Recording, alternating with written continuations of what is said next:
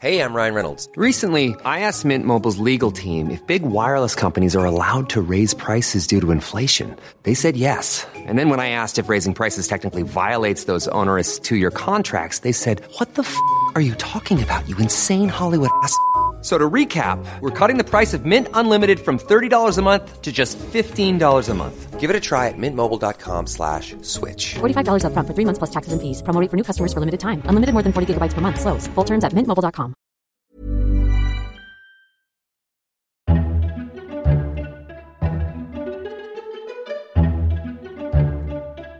Welcome to FT Politics, a weekly discussion on what's happening in Westminster from the Financial Times. I'm Sebastian Payne.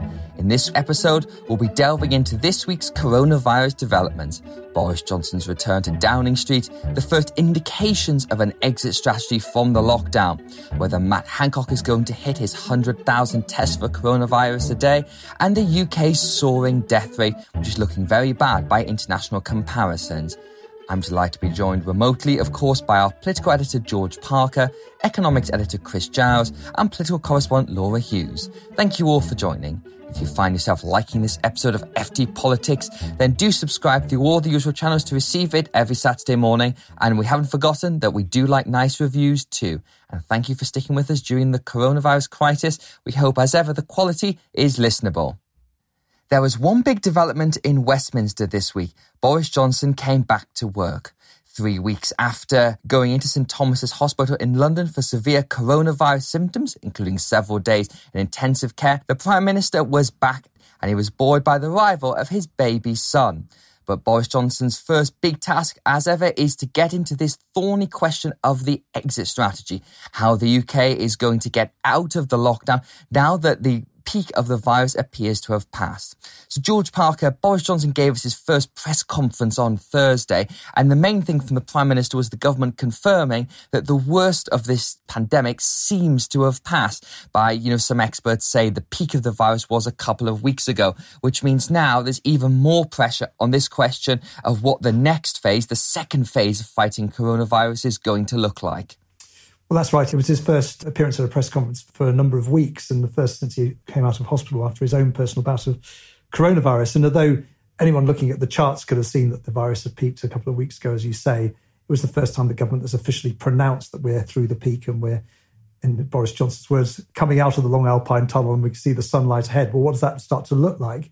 Is the question that ministers are going to have to grapple with next week as they come up with this menu of options that Boris Johnson talked about for lifting the restrictions. I think it's important here to distinguish between two different questions they're facing. One is that there are large sections of the economy which are closed at the moment, thanks to the lockdown and measures announced on March the 23rd, particularly schools, non essential retail, and hospitality.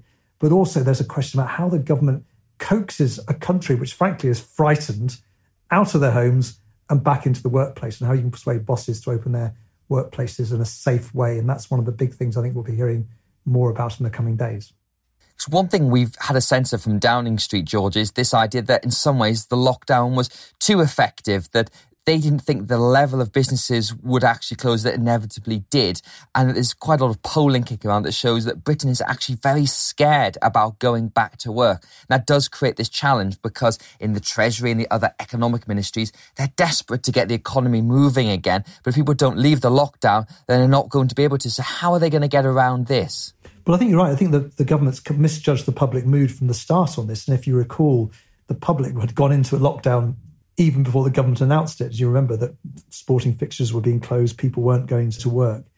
And so, one of the things the government's doing now is to try to come up with a framework which they're discussing with the unions and the employers on how you can make the workplace safe. So, these are sort of standard measures like distancing wherever possible, more hand sanitizing, closing down canteens, staggering shift patterns, and all the rest of it. But the whole idea of this has been coordinated by Alok Sharma, the business secretary, is to reassure people that they're not doing something dangerous or irresponsible if they go to work. Now, a lot of people listening to this podcast, professionals, will be told to carry on working from home wherever possible to avoid putting pressure on the public transport system, for example.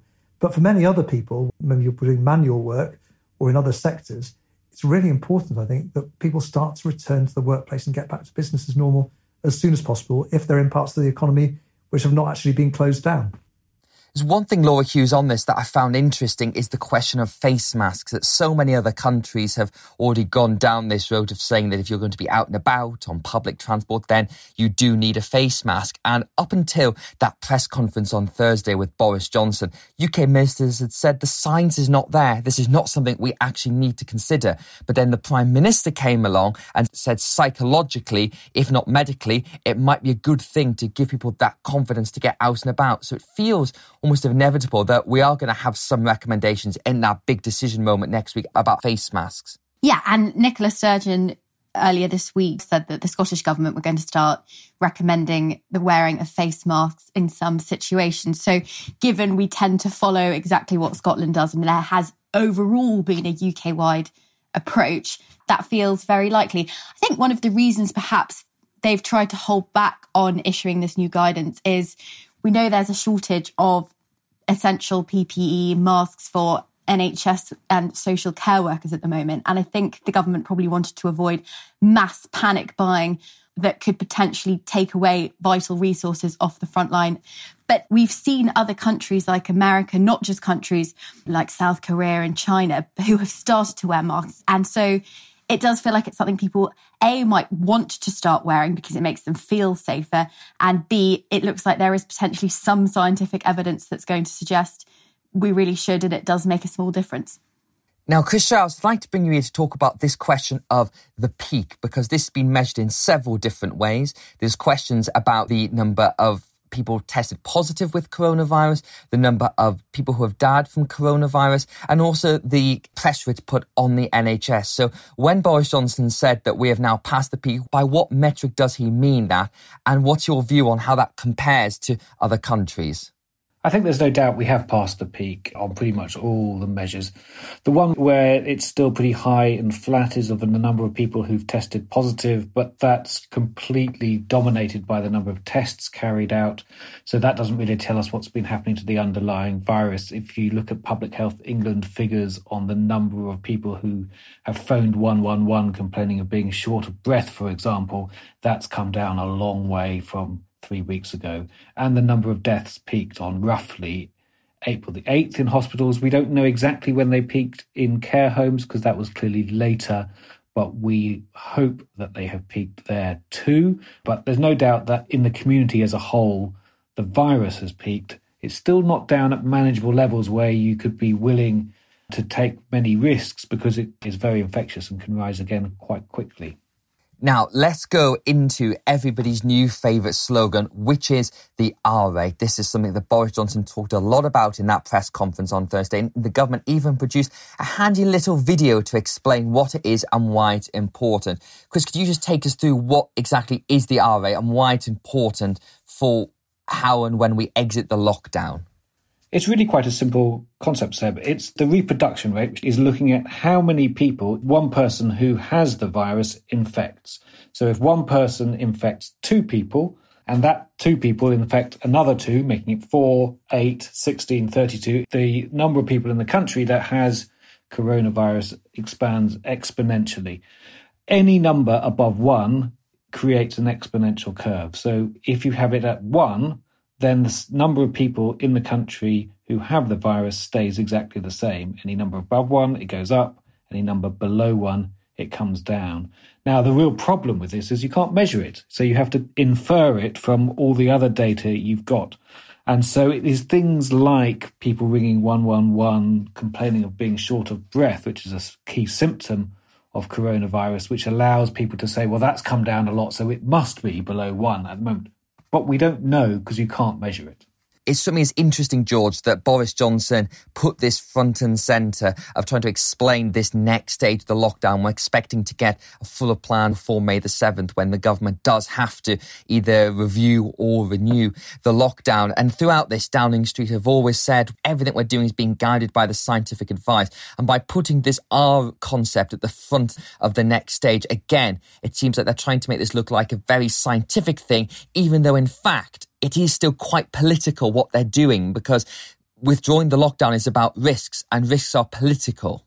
Yeah, I think that's right. There was a, the video you mentioned at the Downing Street press conference intended to provide a scientific basis for what they're doing. And it is a political decision.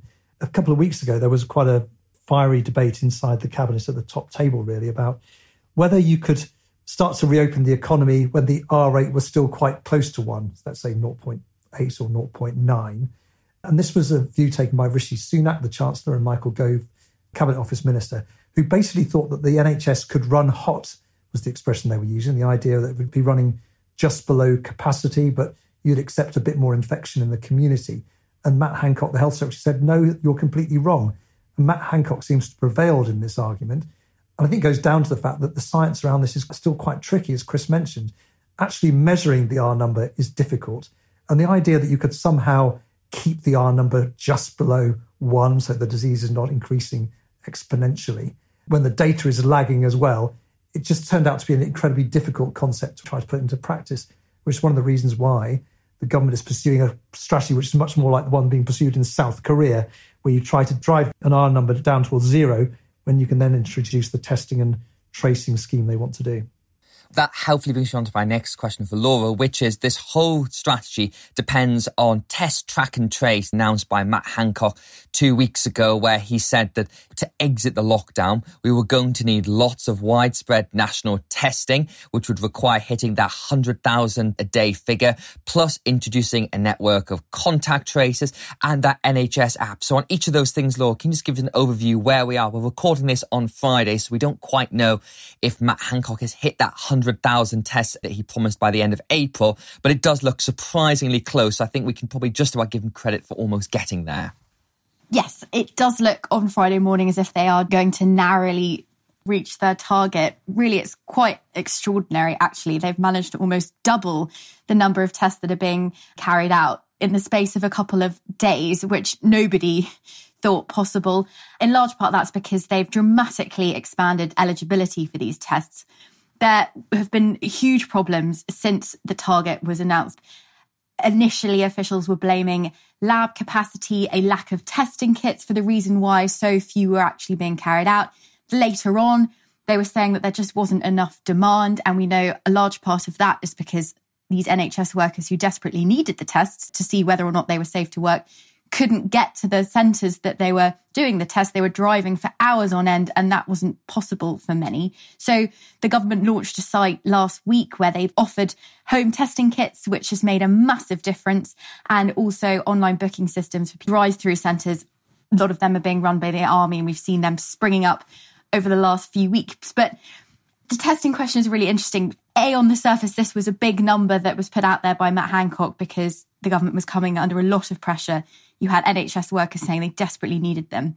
But just in the longer term, the reason why building capacity has been so important is that it's vital, really, if the government are going to try and emulate the South Korean approach, which, as George mentioned, is about getting the spread and the numbers down dramatically so that you have the ability to trace, track, and test those cases that are still popping up. And Matt Hancock has said that 100,000 tests is enough to start carrying out that approach, but there's some skepticism over that. And of course, you need this new NHS app to be up and running.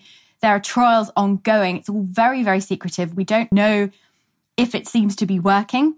We know that for it to work to the best ability it can, around 80% of the population are going to need to download it and to use it, which is something that some experts are warning is, is going to be very difficult because even in South Korea, there was a very small take up of the app. And in conjunction with the app, they're training 18,000 public health and volunteers to basically work in tandem with the app to go out and access people that don't have smartphones. Government officials are saying all of this will be ready in a matter of weeks. The reason this is so crucial is that I just don't think that the government can really start to talk about easing measures until they have a strategy for containing new cases that pop up the reason the numbers are falling is because everyone's staying at home. The moment you start letting people out again, you need a strategy and you need a system.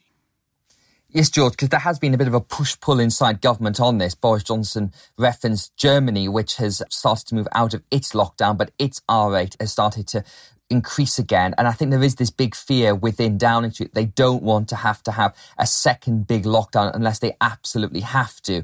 And in the analysis piece you wrote this week, you quoted Carolyn Fairbairn from the CBI, who said that businesses really feel that they might be able to get back up again if they're knocked down once, but if you knock them down twice, it's going to be much harder. Yeah, I think that's correct. A while back, there was sort of seemed to be two camps. There were the sort of the health hawks and the economy hawks, and they seemed to be in two different groups. And I think what we've seen over the last couple of weeks is that the two camps have really come together and realised that actually a good health policy is also a good economic policy. And not only would a second big spike be a health disaster for the country, but also it just cries out common sense that it would be terrible for the business community that just as they start to reopen, they're then told to close down again. Because, of course, if you're running a business which is already on its knees, the idea that you've just been asked to lock down again, you're thinking in the back of your mind, yeah, but what happens when I'm asked to lock down for a third time, maybe a fourth time? And at that point, you're in really serious economic trouble.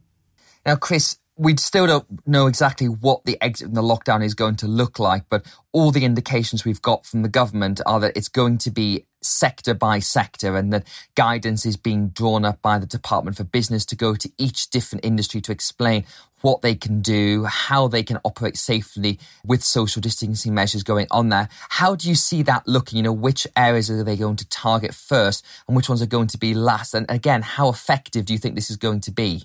Well, I think they want to target first areas that they were slightly concerned and surprised locked down more than they expected. So construction, other outdoor work will come first. And I think then right at the end, it will be office workers who can safely work from home and it doesn't make a huge difference.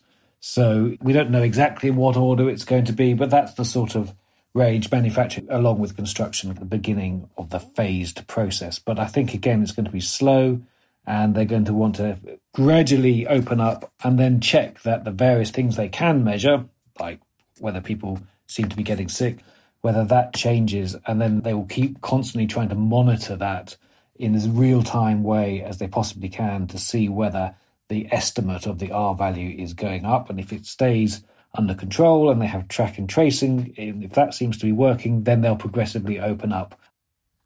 Now, the other issue that's been dominating political debate this week has been the UK's death rate. And when you look at the charts that Downing Street produce every day, the UK's numbers have been ticking up and the ONS has revised its numbers to now include care homes. And the picture is simply getting worse and worse. Chris, you've been again doing lots of digging into this for the FT and have also produced your own model of what exactly the true death rate might look like. What's your view on this? Because Boris Johnson again said we shouldn't try and delve and compare deeply to other countries because it's not helpful. But I do remember at the beginning of this crisis when the Prime Minister said the key metric will be how the death rate compares to other countries. So is this a changing political strategy? And what's the actual important number to watch? Yes, it is all very difficult. And there's now even more numbers than there were before. So it's even harder now. And it is quite striking, I think, if you watch the Downing Street briefings every day, where one member of the triumvirate will put up some charts showing Britain compared with other countries, and then all three of them will say, You mustn't, mustn't compare Britain with other countries, and these numbers don't mean anything. I think it is the chart that they put up which are not very helpful. It is probably almost certainly too early to compare on a like for like basis what's going on between Britain and other countries, but it doesn't mean you can't say anything. And certainly Britain's numbers are going to be bad internationally. And that is a conclusion I think we can come to very easily now. So let me just say, what do we know? Well, I think put aside the daily numbers on hospital deaths and the new ones, they have a phrase, they say it includes all settings, but it doesn't include all deaths. And you want to look at all deaths. And they also say, so Boris Johnson said this on Thursday, along with Chris Whitty and Patrick Vallance, they all said that the best measure is all cause mortality. So that's really just literally counting how many people have died and comparing that with how many people normally die at the same point of a year. And that data comes out a little bit delayed. It comes out in England and Wales, Scotland and Northern Ireland at different times. And it is all a bit of a mess, but it's very, very clear. And the data up to about mid April the UK had just under 30,000 excess deaths in all cause mortality. And you see that number is already higher than the daily number they put out. And that was from mid April, slightly different dates for England Wales, Scotland, and Northern Ireland. So it doesn't take a lot of calculations, and it's not actually very difficult to calculate that. By the end of April or the beginning of May, as we are now, you add another two weeks to that. And so instead of around 30,000, my model says you're around 48,000, give or take a thousand or so either side, because it's an estimate. But the 30,000 is fact, and that is high internationally. We don't know exactly how high because actually on this, the UK has really, really good data, and lots of other countries don't have nearly as good data, and it's much delayed. So it does look like the UK will be in a bit of a race with Spain and Italy for the worst in Europe. And I think Boris Johnson and the scientists are right in saying we don't know who is going to have the worst figures yet. George, how much of a problem do you think this is going to be for Boris Johnson? Because the opposition he's had to his plan from the Labour Party has mostly been about the exit strategy. Keir Starmer has been saying for quite some time, you need to set out a plan. And he was very pleased yesterday that the Prime Minister has set out more of a plan. But the opposition have been relatively restrained so far in criticising the government. And I guess the former supporter of Jeremy Corbyn have very aggressively been saying they're not going hard enough. And of course, this is all an example of how Keir Starmer might be a Tory stooge and all that sort of thing. But in fact, what Keir Starmer seems to be doing is playing it very carefully because the national mood still seems to be let's get behind the government and get through this crisis. But when it gets to the other side of this, if the numbers are as bad as Chris is pointing out, that is going to be a problem. And everyone talks about this inevitable inquiry, and there will be lots of tough questions about why the numbers are just so bad in the UK, even if the good news is we did increase the testing capacity and the NHS did cope well, I think it is going to be a problem for the government if the death rates are as high as Chris was suggesting there. And there will be a lot of questions asked about the preparations for the pandemic, and in particular, the crucial two weeks or so between the 12th of March, when we stopped testing in the community, and the 23rd of March, when the lockdown was introduced, where clearly the epidemic was spreading much more quickly than the government thought, and is probably one of the main contributors to the high death rate. But whether that actually feeds into anger with Boris Johnson's government is a different question because, as you say, by the time we get to the inquiries at the end of this, the pandemic might be somewhere in the rear view mirror. And certainly the polling, as you suggest, is still pretty positive for Boris Johnson. The approval ratings for the government are high. The approval ratings for Boris Johnson's handling of the crisis are high and were boosted by the fact that he himself almost succumbed to the disease. So you can see why Keir Starmer is playing it very carefully. Keir Starmer can read the polls as well as anyone else can. And he knows the public are definitely not in the mood at the moment for mudslinging at the government about the way it is handling the crisis. It's frustrating for some Labour supporters, but I think everything Keir Starmer does, and I think he's made the right calculation on this, is not about trying to score points against the government at the moment. It's about looking prime ministerial. Everything that Keir Starmer does, I think, is judged on that basis. Does this make me look like someone the public can imagine stepping into number 10 because Laura, it does feel as if the judgment really is going to come about how this next phase goes. There was a broad consensus across the scientific community and across government about the need to lock down. Even Dominic Cummings, the Prime Minister's chief advisor, it came out this week that he was one of the people most in favour of going into that lockdown. But there's still so much dispute about that exit strategy and how exactly you make that work in a reasonable way that brings together all the things we've said with test, track and trace in a way that businesses are happy with, in a way that consumers and workers feel as if it's safe to go out again. And I think getting that right is going to be the biggest challenge for Boris Johnson because if you move too quickly, then there's a risk that it just doesn't work and we end up back into a second peak and back into lockdown. But if you move too slowly, there's also this question of people just start breaking it themselves. And then, of course, the economic implications of that too. I mean, I think the Prime Minister is aware of that. He tried desperately hard to sound optimistic on Thursday evening, but he was also really cautious. And he kept making the point that the country needed to desperately avoid a second peak. And I think if the country sees a second peak, then he will be in real trouble. But as we slowly come through this and as the economy gets back working, people will remember that the government did step in and subsidize 80% of their wage during this time. And I think that's something the government are going to really lean on. Interestingly, yesterday, obviously, this is going to have a catastrophic impact on the economy. And Boris Johnson was asked, are we going to see a return of austerity? And he flat out rejected that, which suggests that he doesn't want people to A, emerge from this feeling as though they've lost loved ones unnecessarily and they've lost their jobs and their lives are now harder.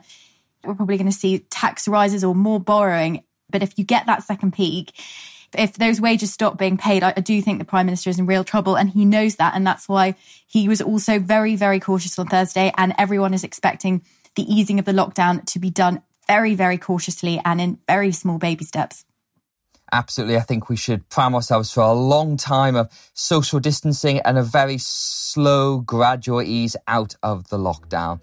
That's it for this week's episode. Thank you very much as ever to George, Chris, and Law for joining us down the line. In the meantime, if you've liked what you've heard and like to see some more FT journalism, then do take a look at our latest subs offers, which you can find at ft.com forward slash offer. And we're still conducting our little survey to see what you do and don't like about the Politics podcast. Send us your thoughts at ft ft.com forward slash politics survey. FT Politics was presented by me, Sebastian Payne, and produced by Anna Dedder and Breen Turner. Until next time, thanks for listening, stay safe, and keep well.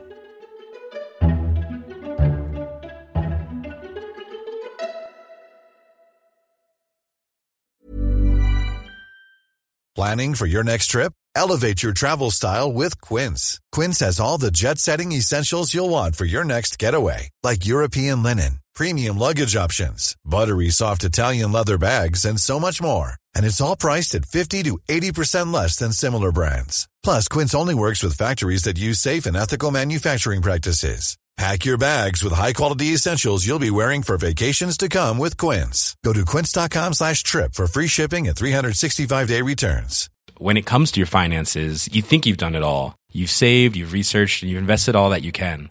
Now it's time to take those investments to the next level by using the brand behind every great investor, Yahoo Finance. As America's number one finance destination, Yahoo Finance has everything you need whether you're a seasoned trader or just dipping your toes into the market. Join the millions of investors who trust Yahoo Finance to guide them on their financial journey. For comprehensive financial news and analysis, visit yahoofinance.com the number one financial destination, yahoofinance.com.